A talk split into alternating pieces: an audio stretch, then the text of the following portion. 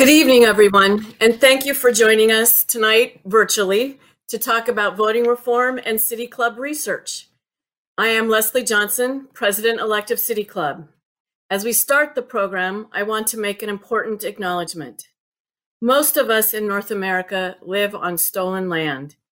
Here in the Portland region, this is the territory of the Multnomah, Cathlamet, and Clackamas, the Tualatin, Kalapuya, and Molalla, the Wasco, Cowlitz, and many other indigenous people who have known the Columbia and Willamette rivers as their home for thousands of years. Together, we recognize their unbreakable connections to this land, and we honor the resilience of their ancestors and the hope of future generations. I want to welcome my co-host tonight, Iris Maria. Iris Maria Chavez. She is a longtime City Club member and governor, Iris, thank you for helping me out tonight. Thank you, Leslie. It's my pleasure to be here with you. Like many of you out there, lately I've been thinking a lot about what works in Portland and what doesn't.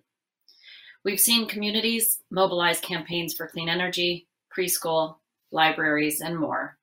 And since COVID, I've seen how we've taken care of each other by wearing masks, maintaining distance, and making an extra effort to support small businesses. This spring and summer, I also saw many of you out there marching in the streets or lying down on the Burnside Bridge, demanding a meaningful response to generations of violence against Black people in this city and around the world. We've also witnessed a city council that has been slow to respond to the crises we're facing, a council that feels disconnected from the people. All five city council members are voted at large, meaning they are elected by the entire city, and they each have different bureaus under their control. The question we have to ask ourselves tonight is Is that working? Especially in times of crisis like we're experiencing right now. Do we think the commission form of government is capable of meeting the moment? That's right. At City Club, we've been asking a lot of questions about the structure of Portland's government. Two separate volunteer research committees have spent portions of the last three years examining Portland's form of government and how we vote.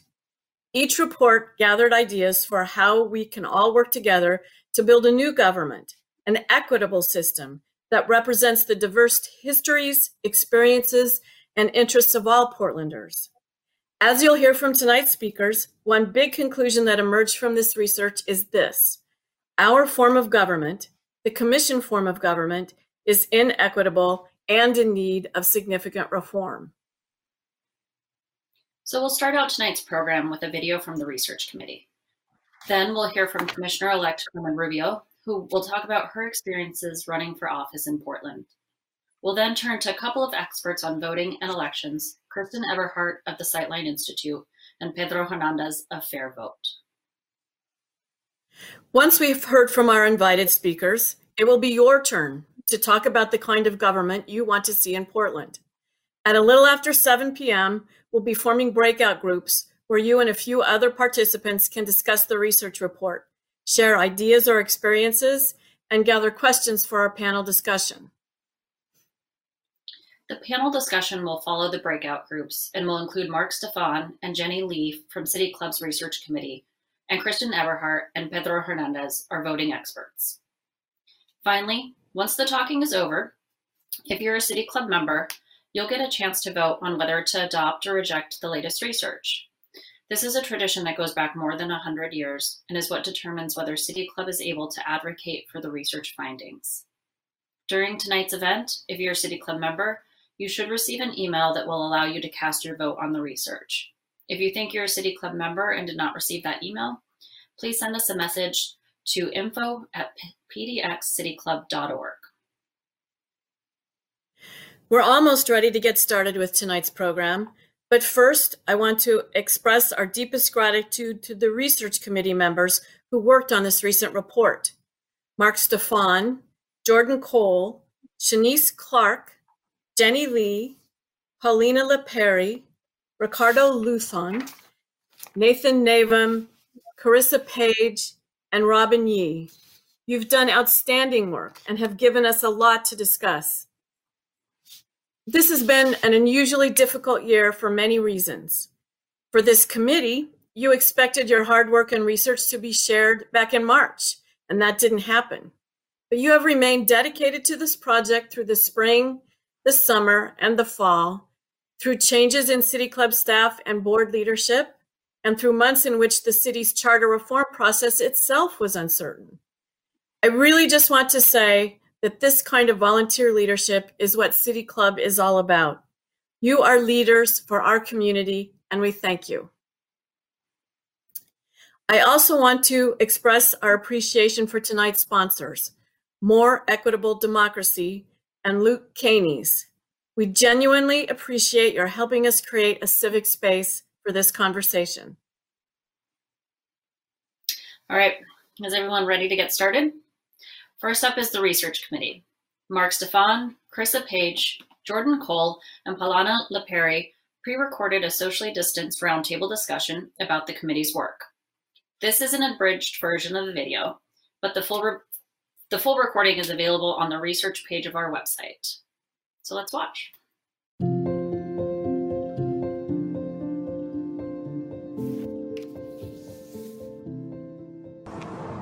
As some of you may remember, early in 2019, the Portland City Club released a landmark report that sparked a wide conversation about what kind of system of government we want to have here in Portland. Specifically, the report was focused on Portland's antiquated and quirky commission form of government. In this system, commissioners serve as both legislators and executives. In city bureaus that aren't assigned to them until after they're elected, might not have anything to do with their previous expertise, and can change at any time. Last year's committee came to a clear and compelling conclusion that this system of government is deeply inequitable and extremely inefficient. It's important to note that the system of at-large voting is closely tied to the commission form of government.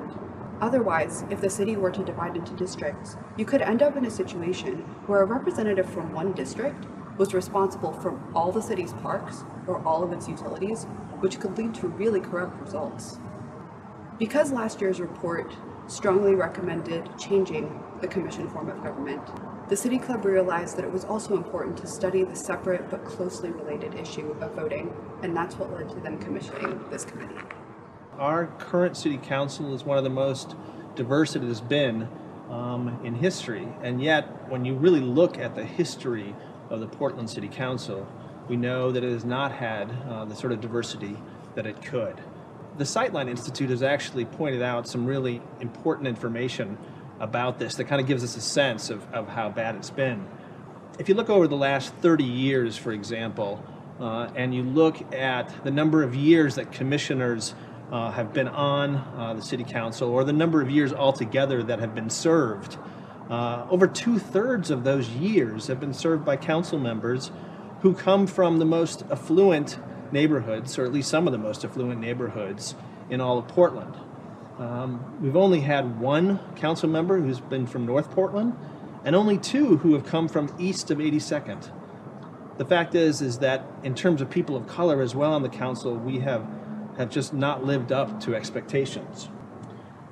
Part of the reason for this clearly has to be the at-large election system that we have, a system where city council members are elected citywide, not in particular districts.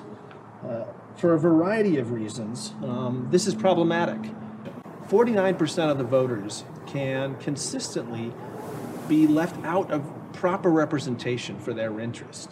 Uh, and this is a point of concern. This sort of distorted representation has been a problem in other cities in the past. And partly for this reason, almost every major city in this country has gotten rid of at large representation. Since 1965, whether voluntarily or through lawsuits, most cities have chosen to move in a different direction. In fact, there are only two cities, Portland and Columbus, who still use this form of representation. How has this affected the outcomes here in Portland?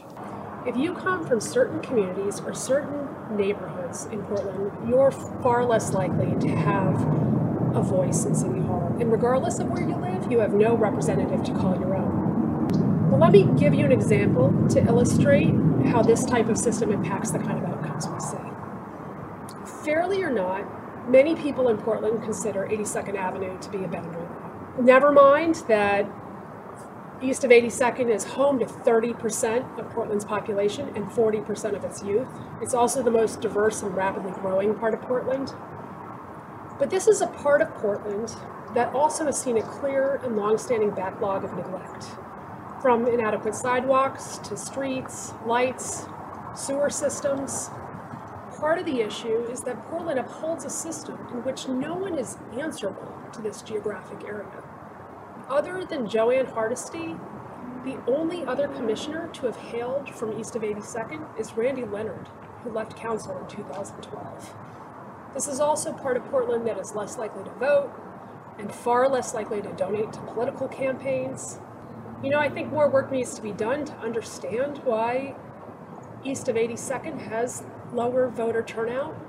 But generally speaking, I think that when people feel disenfranchised, when they feel like their vote doesn't matter, they're naturally going to be less enthused about participating in the system. So first and foremost, we adopted an equity lens to guide our work. We also agreed to seven uh, principles, all rooted in equity considerations to inform our analysis. We tried to talk to as many people as we could in the time frame we had. We wanted to hear from a diverse range of voices to, to learn different aspects of the issue and hear competing view, viewpoints and triangulate findings to draw our own conclusions. We talked to uh, voting experts at think tanks and universities in Portland and across the country. We talked to somebody who ran the Districts Now campaign in 2013 in Seattle, as well as some change experts, some people who ran change campaigns in, in California. Uh, we also talked to a couple commissioners who each offered a unique point of view. In addition, we talked to a panel of community leaders hailing from various community-based organizations in Portland and speaking for me personally, that's the one that impacted me the most. We really want to make sure we recognize the importance of hearing from communities who have been historically marginalized by the current system of government about the reasons why they choose to vote or not, to understand their perspectives about representation, and to hear from them about what kinds of solutions would best address their concerns. Our committee's report is one part of a much larger conversation, and in particular, we know that the City of Portland is currently assembling a charter review commission to take a hard look at these issues and many others.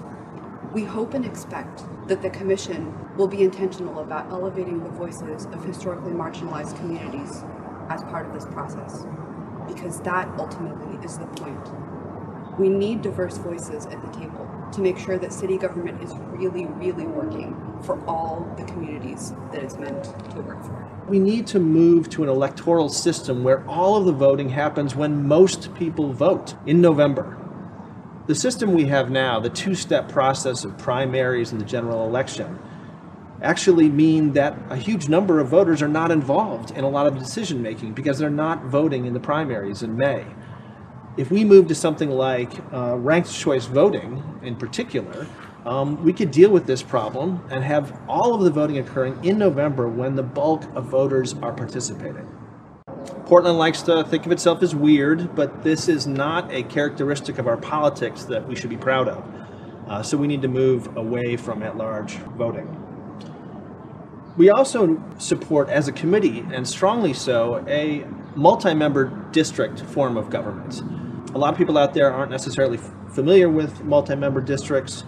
Uh, but the basic idea is that multi-member districts allow greater representation of, of, minority interest in a given district. They allow wider representation in that district. Implementing this requires, on some level, some sort of proportional representation to make it really work effectively. Uh, so this would uh, involve some other changes as well. This sounds complicated, uh, but really it isn't that complicated. A number of cities uh, have been doing this already with success, uh, and it is something that we can replicate. In the past nine months to year, Ranked Choice Voting, or RCV, has really gained a lot of momentum in places around the US. I'll just illustrate a few examples. In New York City, late last year, voters decided to move toward ranked choice voting beginning in 2021. This is a really big deal because New York City is by far the largest place in the US to put RCV to the test. By the time all of you are watching this, Maine will have become the first state to use RCV in a presidential election, although four states did already use it in their primaries. Voters in Massachusetts and Alaska also decided whether to implement RCV for some of their statewide races. And right here in Oregon, Benton County just became the first to use RCV for their county commissioner race. And I understand there are some representatives working to bring a statewide initiative to use RCV in Oregon. A lot has happened in the last eight months and not just a global pandemic. As you all know, uh, Portland has been the epicenter of racial justice protests in the United States. In addition, uh, voting rights have very much been in the national spotlight as we head into an election with historic levels of voter suppression. And when Ruth Bader Ginsburg, RBG, passed away a little over a month ago, I couldn't help but recall some of her words that she wrote in her scathing dissent in 2013 when the Supreme Court gutted the Voting Rights Act of 1965. Uh, in that dissent, uh, she said that the work wasn't finished, that there were major issues uh, that remained. And she named two, quote, second generation issues. One, gerrymandering, and two, at-large voting. We have the largest call for racial justice since the 1960s. I think it's sad that Portland is one of two large cities in this country that continues to maintain this form of voting. We like to think of ourselves as progressive, but if we're serious about racial justice, I think changing the way we vote is one of the first things we need to do. The uh, recent events have only made clear that the need for action is, is urgent. It, it needs to happen now.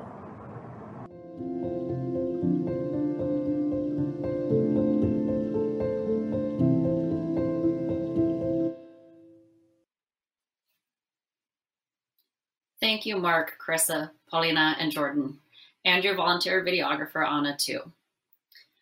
So it strikes me that Portland has only ever had two commissioners live east of 82nd, and it's a place where we see some of the lowest voter turnout, infrastructure, and social needs.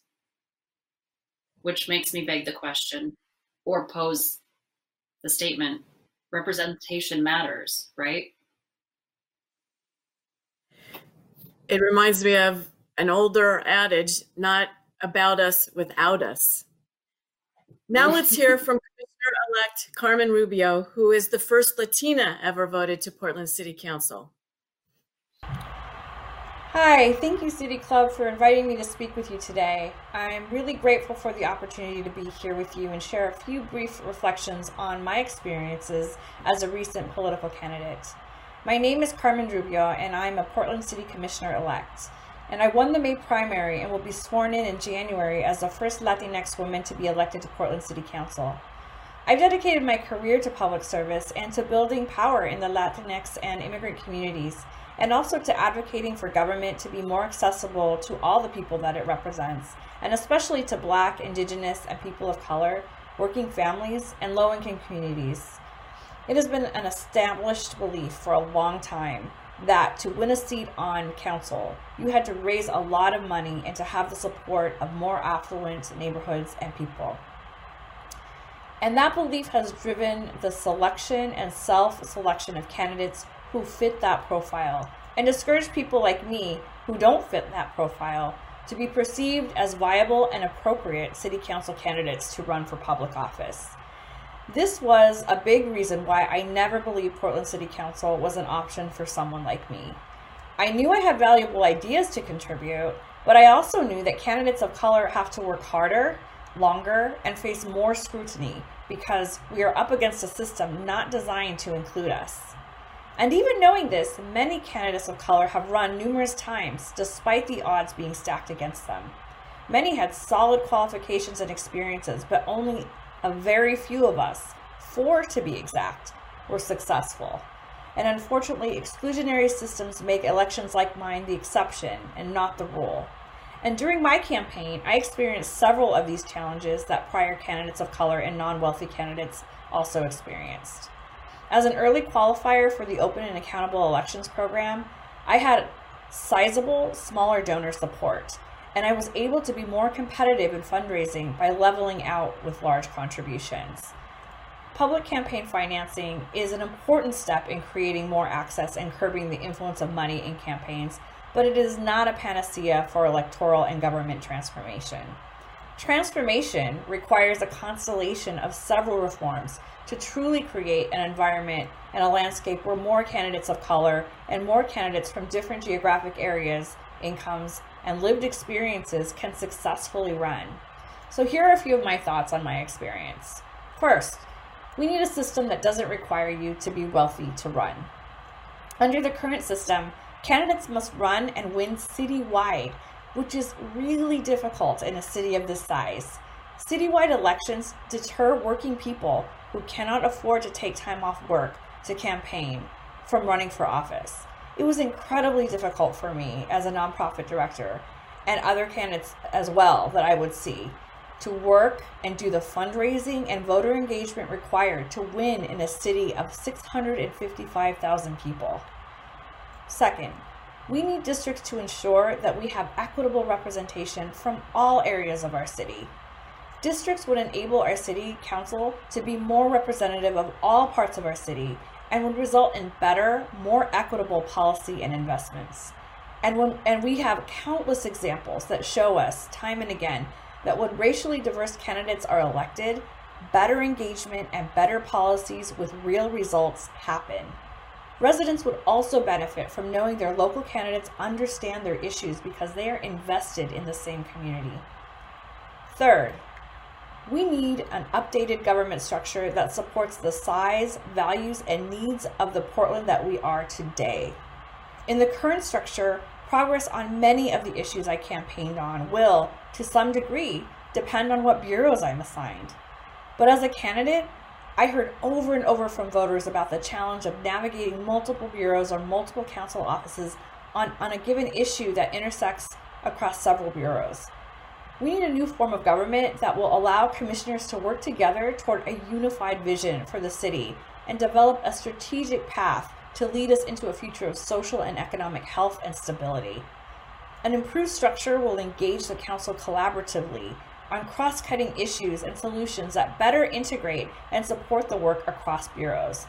This will ensure that we're making progress on that vision for our city.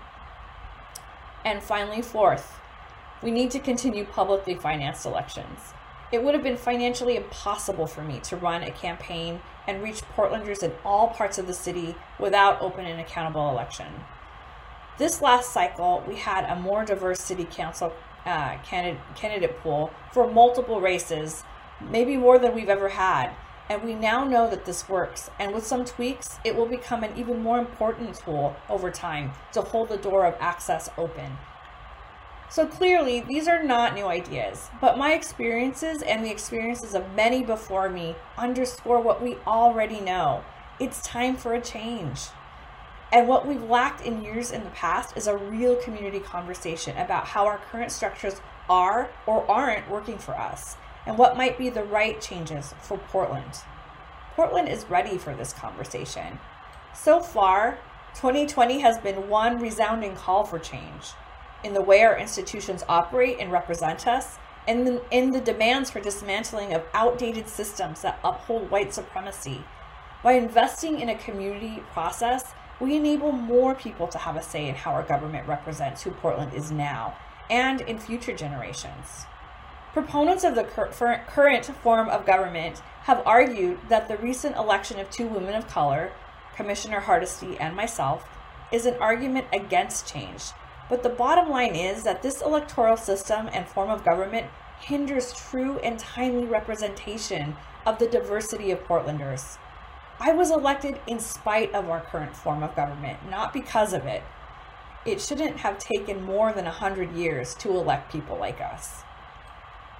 And in a community that still experiences hate crimes and is, you know, hitting its 160th day of protesting violence against black lives, and where communities of color still suffer from some of the highest racial disparities in the nation, a system that structurally excludes the possibility of a more accurate representation means that that under this system, these disparities will only continue to grow.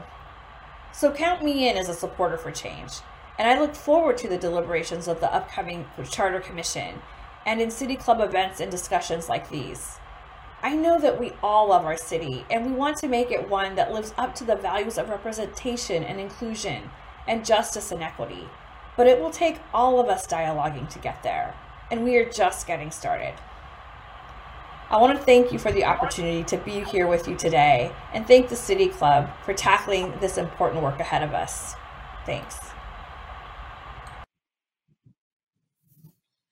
Insightful and inspiring. Thank you, Commissioner-elect Rubio.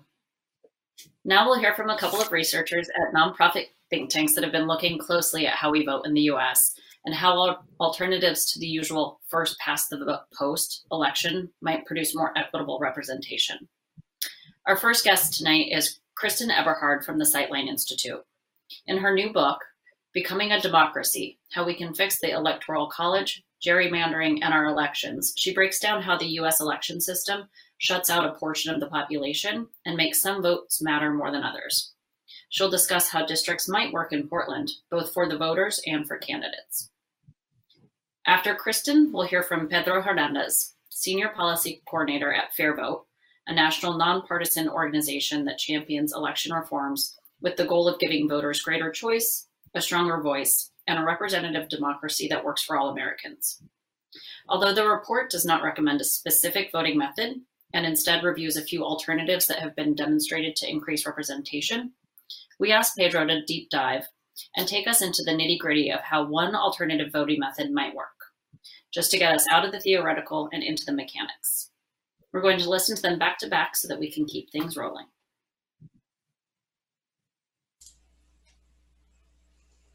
Hi, I'm Kristen Eberhard, the Director of Democracy at Sightline Institute. Sightline is a nonpartisan, nonprofit think tank here in the Northwest, and I live in Portland. And I'm very excited to talk to you today about how we can give more Portlanders a voice on City Council. So one of the problems we have right now, uh, oh, so I'm going to talk about two of the values that the committee identified. So the first one is this idea that Portlanders should have access to someone at City Hall who represents their interests. And one of the problems with the current system is just geography. Um, we see that uh, most of the councilors in the last 25 years have lived in West Side and Inner Northeast. Um, bigger dots on this slide indicate more years served on council. And the other problem is just numbers. So in an at-large election, it means that 51% of voters can elect 100% of the councilors. And that means that 49% of voters don't send anybody to City Hall on their behalf. So districts can help with the geographic distribution. It means that at least you're going to have somebody from Northeast, somebody from East Side, but it doesn't solve that numbers problem if it's single winner districts.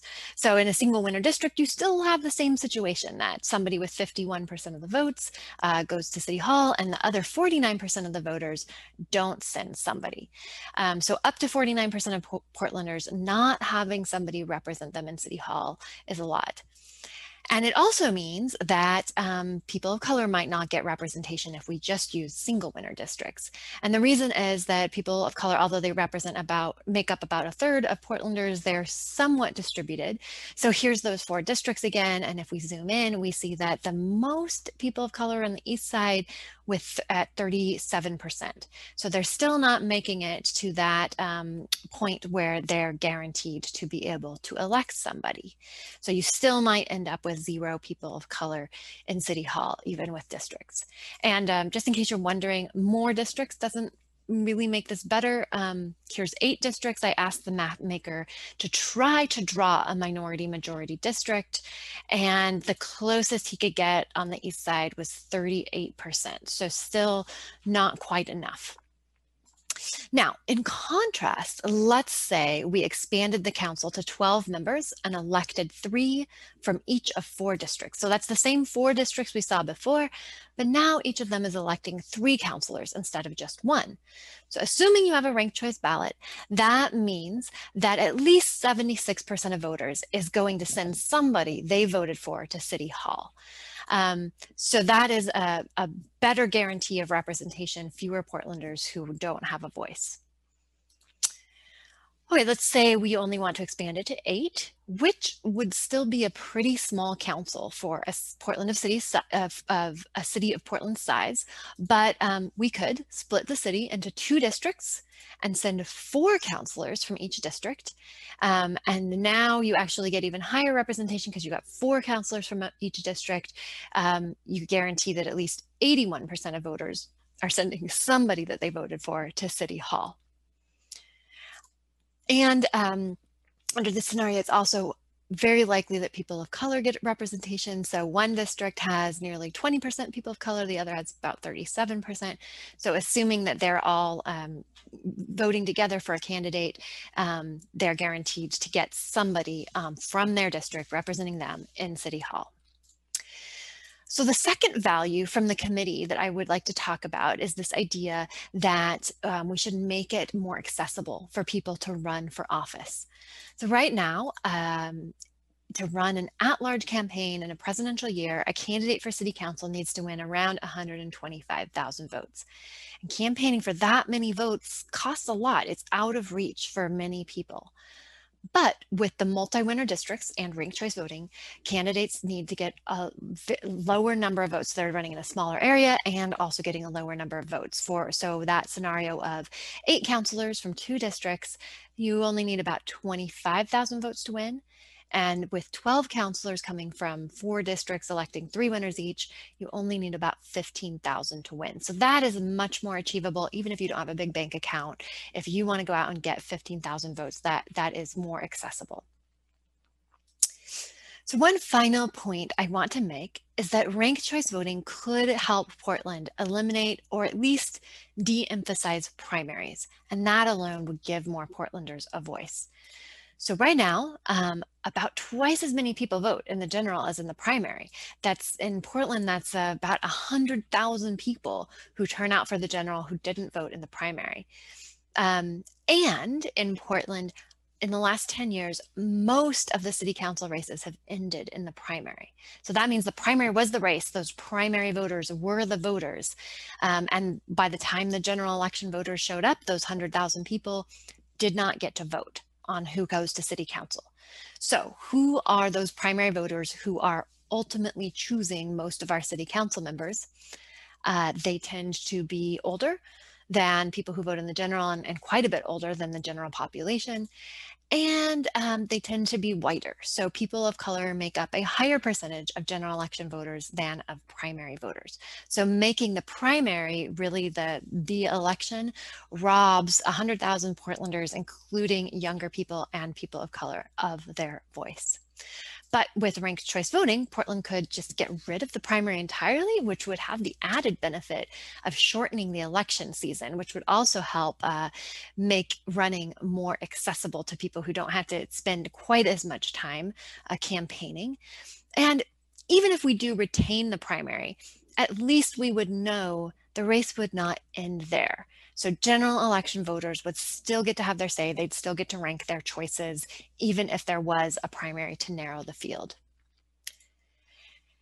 In closing, I'd like to point out that we know how well multi-winner ranked choice mm. voting works. Cambridge, Massachusetts is somewhat similar to Portland in its demographics, and it has been using multi-winner ranked choice voting for decades to help elect both its city council and its school board. And the result has been that representatives there better reflect the voters than they do here in Portland. So we can make it more accessible for anyone to run and give more Portlanders a voice on the council. I would be very happy to discuss any of my research further. Thank you very much. Good evening. My name is Pedro Hernandez. I'm the Senior Policy Coordinator at FairVote. FairVote is a nonpartisan nonprofit organization that champions electoral reforms and gives voters greater choice and a stronger voice in a more representative democracy that works for everyone. Uh, FairVote is based in Takoma Park, Maryland, but I live over here on the West Coast in San Francisco. The City Club has asked me to do a short video about how ranked choice voting works both for single winner ranked choice voting and proportional ranked choice voting. However, there is a longer video that you can watch that goes a little more deeply into the way these systems work and the way modified at large systems work, which you can find on the resources page that they are making available um, via Medium. So why don't we get started here? So for those not familiar with ranked choice voting, this is a quick overview. Under ranked choice voting, Voters get a ballot and they rank candidates in order of preference first, second, third, and so on. And then we count everyone's first choices. If a candidate receives more than half of the first choices, they win, just like any other election. But if not, the candidate with the fewest amount of votes is eliminated, and the voters who pick that candidate have their vote count for their next choice on the ballot and that's how we get our winner. Uh, and this process continues in rounds until a candidate emerges with over half the votes. This is the system that San Francisco, Oakland, Berkeley, and San Leandro adopted uh, to eliminate costly runoff elections. Uh, but it's led to benefits that I'll describe in just a few slides. Uh, the state of Maine also became the first state to adopt this statewide and, and recently used it in the presidential election. The other form of ranked choice voting is proportional ranked choice voting. It's the proportional representation form of ranked choice voting, which is also known as single transferable vote. uh, the ballot is the same with proportional ranked choice voting. Voters get to rank candidates in order of preference, just like the single winner ranked choice voting, and votes are also counted in rounds. But what changes? Ranked choice voting operate on the principles of election thresholds, which is the number of votes necessary to guarantee election.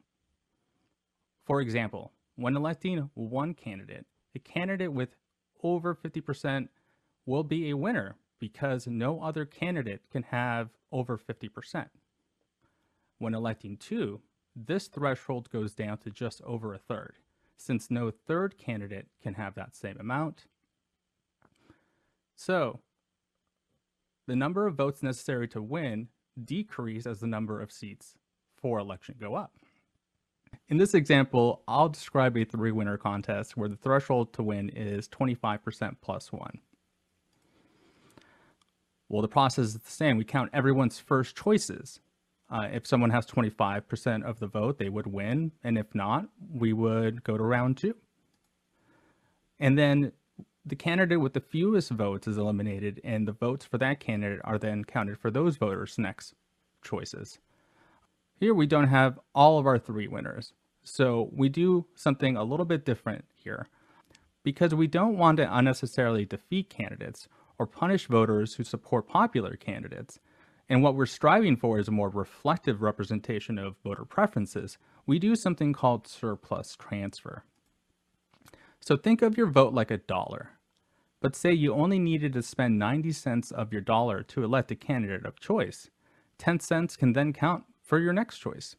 This method of ranked choice voting is not new. it is used by every voter in Australia, Ireland, New Zealand, Malta, Northern Ireland, Scotland, uh, often with multi-winner proportional form of ranked choice voting. And this is what municipalities use in New Zealand as well, as well as Ireland, Cambridge, Massachusetts, Eastpointe, and a Parksport in Minneapolis and you know pretty soon we'll probably see it in use in Palm Desert and Albany, California. In my role, I actually closely study ranked choice voting elections, and I live in a city that uses it too. In the Bay Area, it's meant greater choice and a more powerful vote. It empowers communities to build coalition, and I've seen greater unity among groups who dual endorse candidates because they don't want to break their coalition or you know, its members might have preferences about who they want to support. It has led to more civil campaigns. Ranked choice voting creates a more issue focused and civil campaign. It gives candidates incentives to work together, at, or at least not criticize each other too harshly, in hopes of earning a voter's first, second, or third choice.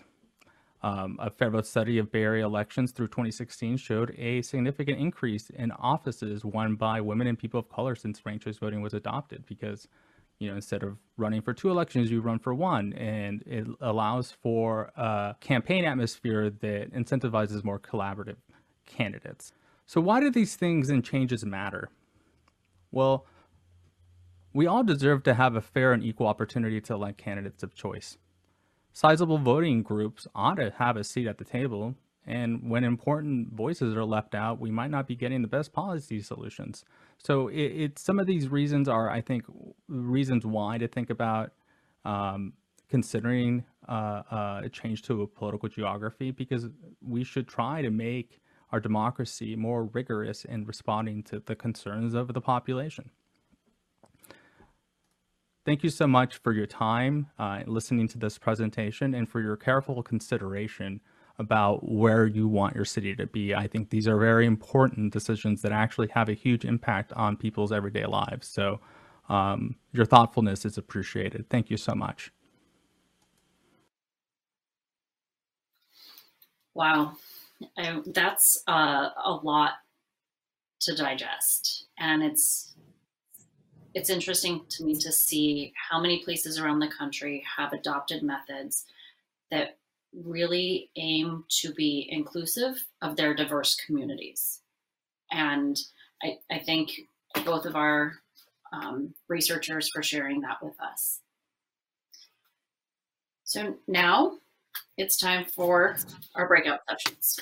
Uh, it's, time, it's time to hear all of your thoughts and um, questions. So in a moment, you will be randomly placed in a virtual meeting space with a handful of other people. Each breakout room will choose a facilitator and a note taker who will go over the goals of the session and ensure everyone has an opportunity to contribute to the discussion. If any questions come up in your group, you or your note taker will write them down in a Google Doc, which we'll share in the chat. And we'll use that Google Doc to help guide the discussion with our panelists. Sound good?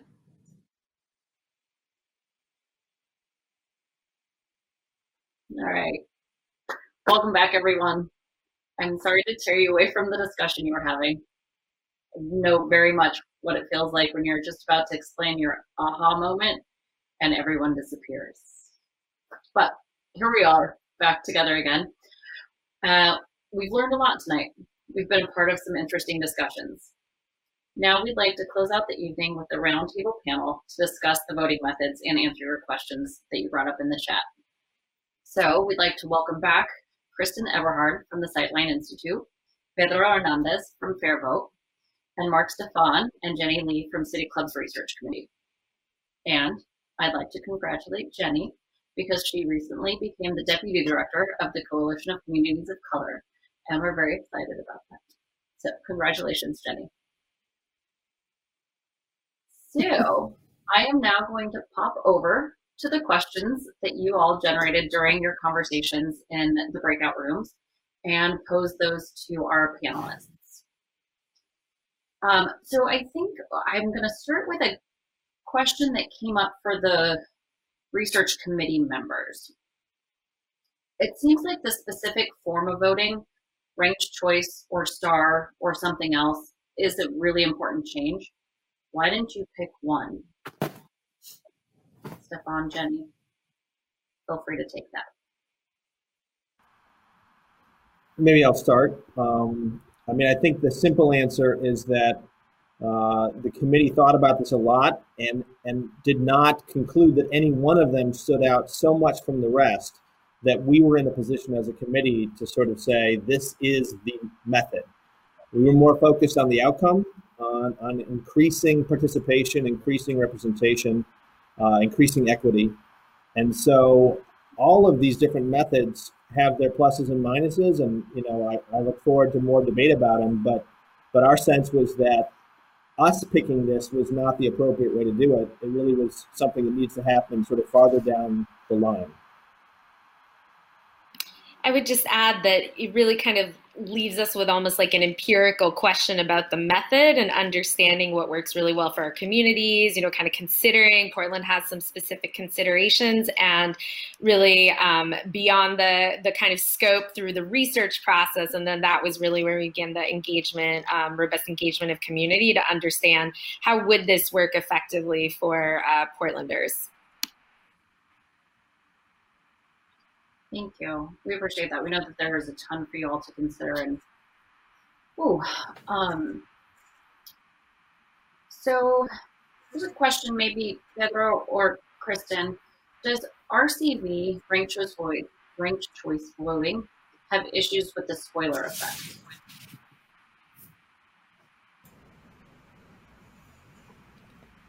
I can go first. Um, yeah. For what the committee recommended, was uh, multi-winner districts. And so the spoiler effect doesn't quite have the same um, power in a multi-winner race. So if you've got three people winning a race, then uh, the the top three are going to um, to to win in a ranked choice voting. Spoiler is usually more for a single winner race where maybe you have two candidates who are pretty close and a third who siphons off votes from one of them. It doesn't have quite the same dynamic in multi-winner. Yeah, I'll I'll add that um, if you have more than one or two like-minded candidates and you're looking at the number of seats, it's very possible that some other modified at large system might be more susceptible to uh, a split vote leading to a spoiler. Um, for example, cumulative voting, if uh, there's not enough coordination uh, among voters to plump their votes towards one person or that same person, you can end up with an election where that person doesn't win. Um, or with limited voting, if you have more than one candidate and the community kind of rallies around one but ends up voting for two or three, then you can have that same kind of dynamic happen with a ranked ballot in a multi-seat setting you would be able to rank those candidates in order of preference and mitigate the effect of that spoiler effect even in multi-seat districts.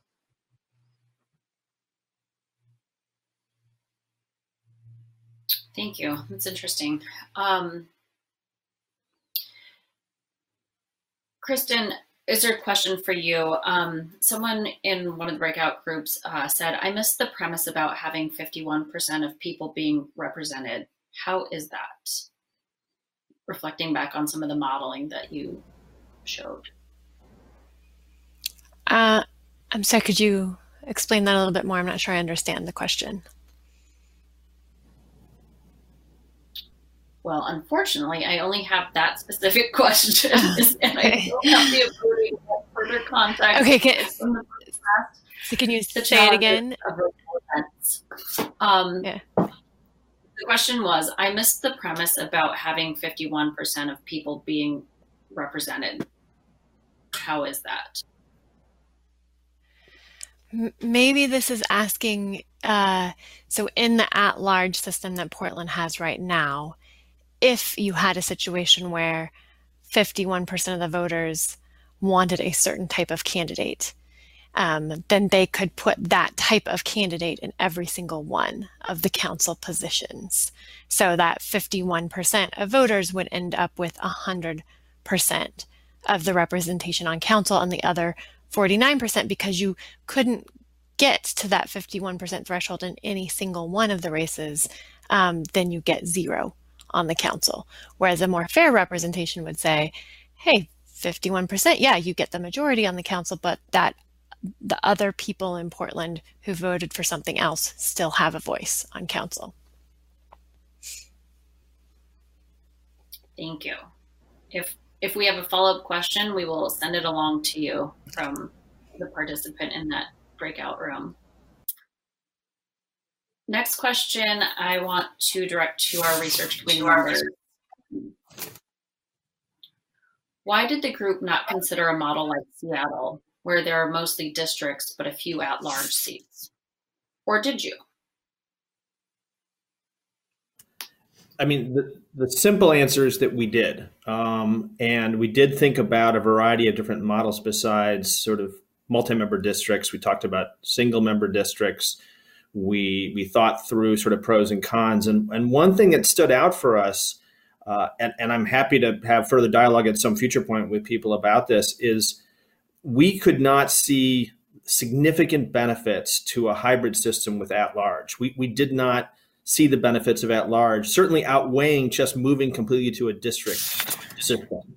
Um, at large, um, you know, mixed with uh, with uh, districts, maybe has some positives in theory, but in practice, it can be pretty it can be problematic because you then have uh, you have members of a council who are arguing that they represent the, the city as a whole, for example, and the other district uh, representatives are only representing a district. So that gives them sort of special status for representing the, the whole city those sort of factors are sort of dynamics that split the district representatives from the at large um, are problematic and were problematic to us. And so we moved more fully and forcefully to the idea of districts and multi-member districts. That's that's still a simple answer, not a complex answer.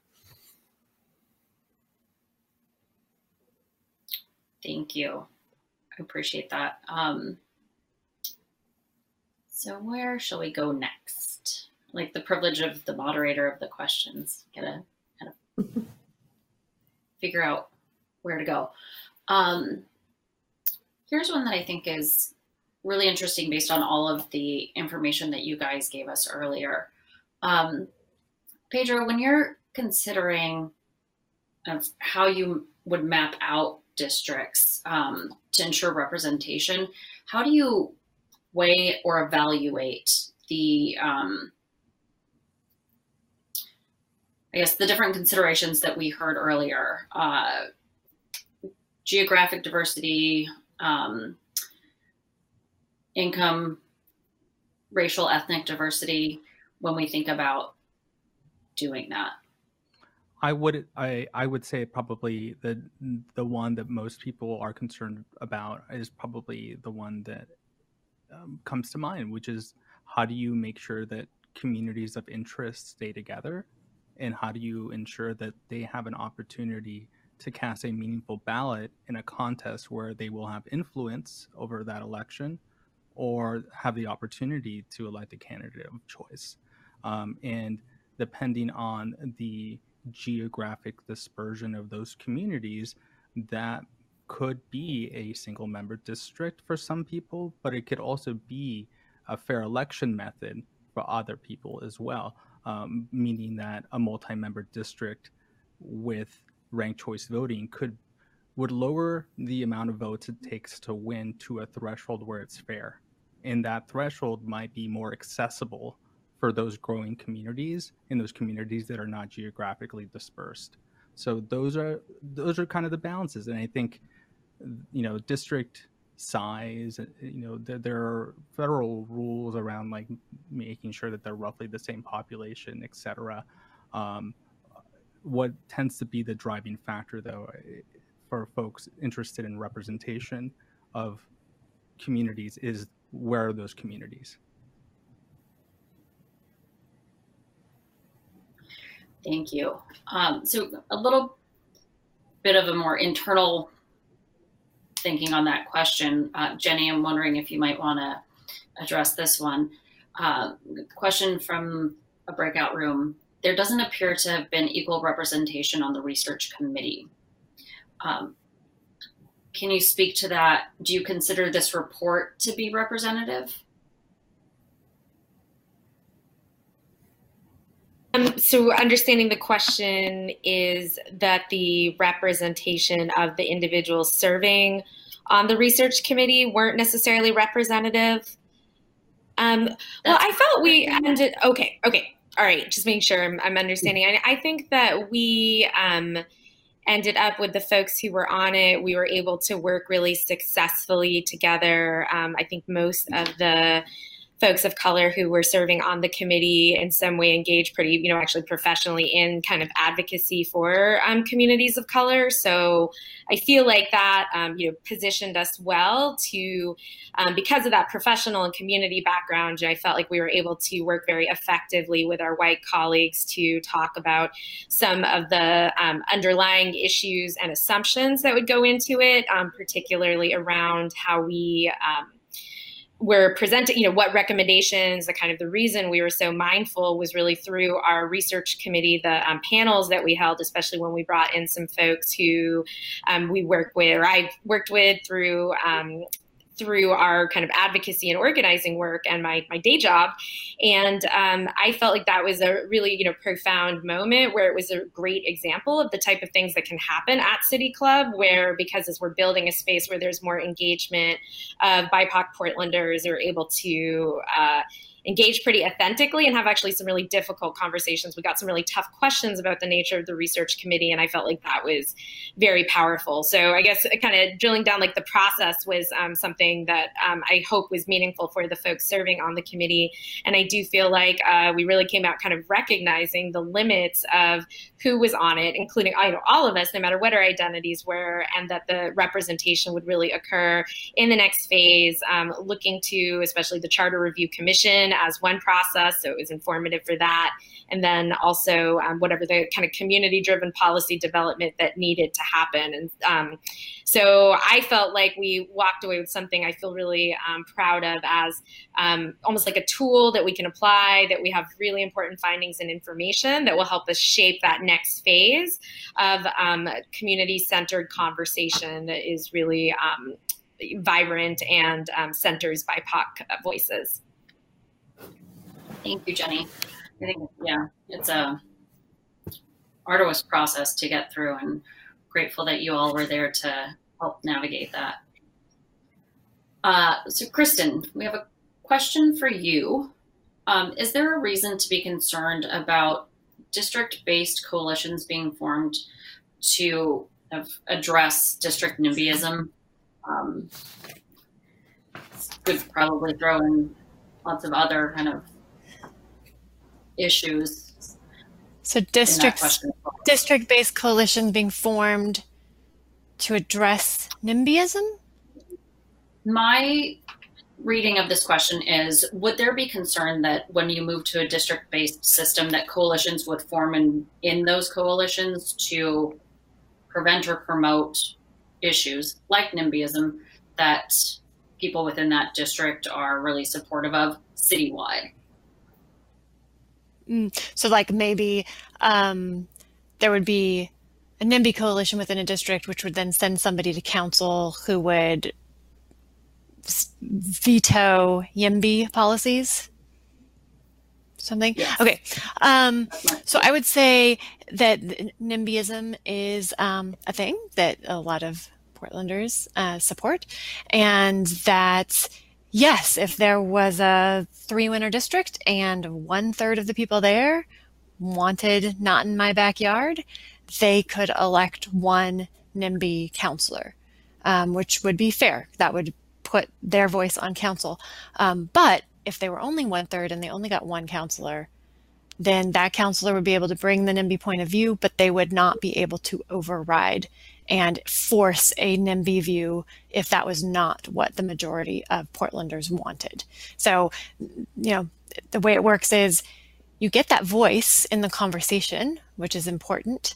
Um, but if they're not the majority, they don't get to control the conversation.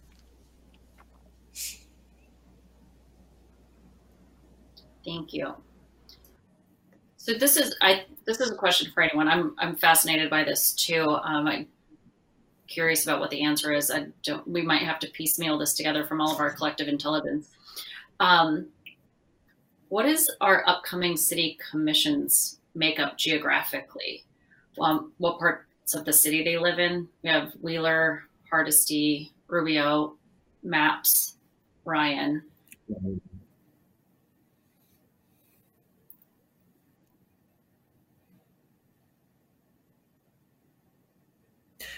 Can I just say I'm one thing about that? It, right now. It's not, yeah, no. Look, can I, if I mention one thing, which is that part of what's interesting with this, that actually gets back to previous councils as well. Um, and, and we kind of learned this as a committee when we talked actually with some current council members. Uh, people have different assumptions about where people live in, in the city. Um, and, and so people, because of they, they, they basically impress upon them, oh, this is a person who really represents Northwest or Southeast or something, but they don't necessarily know where they live in town. And, and I'll, I'll say, I can't say for except for maybe Ted Wheeler for obvious reasons. I don't know where everyone lives um, around town. You know, what districts they're in, what parts of the city they're in. I don't know. I feel like we need someone to do a quick Google search for us. I think we might be. Are we majority east of the river now? I think. I think we must be at least at three. Uh, I, I Hardesty, Rubio. I know Dan Ryan lives east of the river. Yeah, and yeah. I believe Mingus Mapps does as well. So I think we we may have gone to that, but I think uh, kind of, you know, speaking to the assumptions, you know, if you go through inner Southeast Portland, but also as neighborhoods have changed, I mean, what what a neighborhood a neighborhood might have been like 20 years ago, it can be pretty significantly uh, different and speaks to yeah, it's a dynamic city. Yeah and oh so we've got we've got some work to do so i'm gonna final question before we wrap up the panel part of the discussion tonight. I want to hear from all of you. What do you think what are our next steps here? What do we think about next from the perspectives that you all bring to this conversation? Maybe i should i'll do a Pedro, why don't you go with first? Um, it sounds like you're already thinking about this, which is um, engaging with the communities that would be most impacted by a change to the electoral system and engaging with them to understand like do they feel represented? And if they don't like well what you know here's a system that would perhaps a ranked choice voting system that would force candidates to reach out to their communities or that would uh, lower the barriers to be able to win an election by lowering the amount of votes to basically be more proportional to, to the electorate um, or you know engage in those questions about what what it is they think uh, would best serve their needs uh, and I think that conversation is is sometimes something that people overlook, uh, but I do think it is it is an important one. Um, I know that in my work, you know, in previous work that I've done as well, is that we ask some of these threshold questions like, would having a voice make a difference in an impact in your life? Like, was there a vote? Was there a soccer field that was closed because we didn't have a vote on that city council or a, a community center? Or, you know, what, what does that look like? And what, and really translating like what representation could mean in terms of policy, I think is a good approach. And if it's ranked choice voting that you're you're landing towards, you can reach out to us, and we can obviously help uh, uh, with whatever resources that we have to to to bring that about. Awesome, thank you, Mark. What are your thoughts on our next steps? Yeah, I mean, I think the thing that stands out for me is that the, the obvious thing in front of us, um, or in front of the city, is the charter commission and and and the work that it's going to do. But there's other there's other ways of I, I think as Pedro got to there's, there's other ways of getting to um, to putting pressure on the, the system to make changes. And you know eventually that could be things like initiatives but but really just more conversations need to happen with an action orientation to those conversations uh, including as was already talked about you know what sort of uh, voting method you know, might ultimately be the one that that Portland prefers the most. Um, and that that's going to involve some more conversation because there's a lot of pros and cons as we've already talked about. Great, thank you, Kristen. Thoughts next? Yeah, I I agree with what Pedro and uh, Mark just said, and I just want to actually give uh, some props to Pedro, who just did exactly what he was saying and reached out to community members in Albany to find out what really mattered to them and what their pain point was. And um, it ended up with a ballot initiative for multi-winner ranked choice voting um, passing with overwhelming support in that city. So um, talking to people and finding out what matters and what can solve um, the problems that they're experiencing can uh, be very successful. So I hope to see something like that happening in Portland. Awesome. Thank you. Thank you, Pedro. Congratulations. Uh, Jenny. Right. Well, I am very ex- excited to um, work uh, collectively on the process of broader community and political education around the work uh, of Portland's democracy. So it's think folks they recognize an issue and we've done the work to draw together a lot of the policy options and it is that application and finding out what folks want. Um, and i think that the charter commission is an opportunity regardless of what recommendations come out of it. I think it is a site that we can uh, really use to build that momentum and take advantage of um, community engagement opportunities. Um, and then whatever it may go to toward the ballot that's going to involve really building a coalition and organizing organizing. Um, but at the heart of it, it feels kind of like an it's an exciting opportunity and almost like an adventure. You know, I keep thinking after having done this, like I don't know what people are going to say their priority is um, because when we we haven't yet had these conversations um, and um, the political education that will enable people to develop and decide what their preferred policy solutions are. And these are really fundamental issues. And so moving at that rate, uh, speed of community and specifically centering BIPOC communities in this is going to be critical. Um, but I think it is, um, things are converging. So it is um, time to really delve into that work. Thank you all for being part of tonight's discussion. Thank you, Iris, for co-hosting with me. Thank you to the research committee for all your hard work on this research project. And thank you to our sponsors, More Equitable Democracy and Luke Caney's for supporting our work.